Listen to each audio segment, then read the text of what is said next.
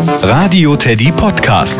Nachgefragt. Nelson ist sechs Jahre alt und wohnt in Schwerin. Er möchte wissen, warum ist in manchen Eiern ein Küken drin und in anderen nicht?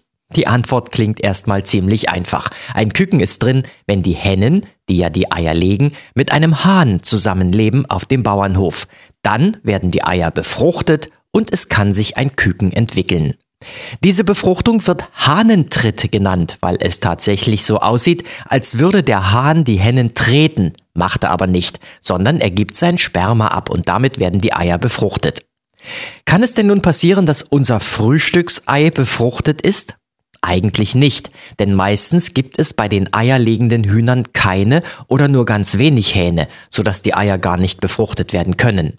Wenn aber ein Hahn da ist, kann es in seltenen Fällen schon sein, dass ein Ei befruchtet ist.